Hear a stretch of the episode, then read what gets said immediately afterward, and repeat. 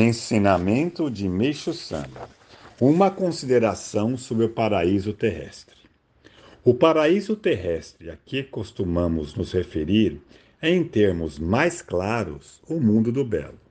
Em relação ao ser humano, é o belo dos sentimentos, ou seja, a beleza interior. Naturalmente, suas palavras, como seu comportamento, devem ser belos isto vem a ser o belo individual, e da sua expansão nasce o belo social. Isto é, o relacionamento entre as pessoas se torna harmonioso. As casas, as ruas, os meios de transportes e as praças públicas se tornam ainda mais belos. É natural que a limpeza acompanhe o belo. Portanto, em uma escala maior, tanto a política como a educação e as relações econômicas devem tornar-se belas e transparentes, da mesma forma que as relações diplomáticas entre países. Pensando deste modo, podemos perceber o grau de feiura da sociedade contemporânea. O belo é por demais escasso, principalmente nas classes sociais mais baixas. A causa reside no fato de serem extremamente desfavorecidas economicamente.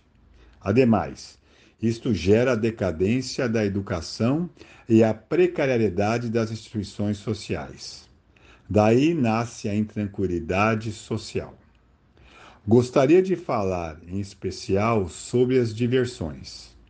Neste campo, o belo precisa ser muito mais estimulado pois o cultivo da consciência do belo é o que há de mais útil para a melhora dos sentimentos humanos.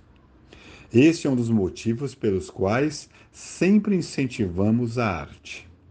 Nem é preciso mencionar o quanto a arte vulgar e imoral da época atual está degradando o sentimento humano. Desta maneira, o poder econômico é o fator essencial para a criação do mundo do belo.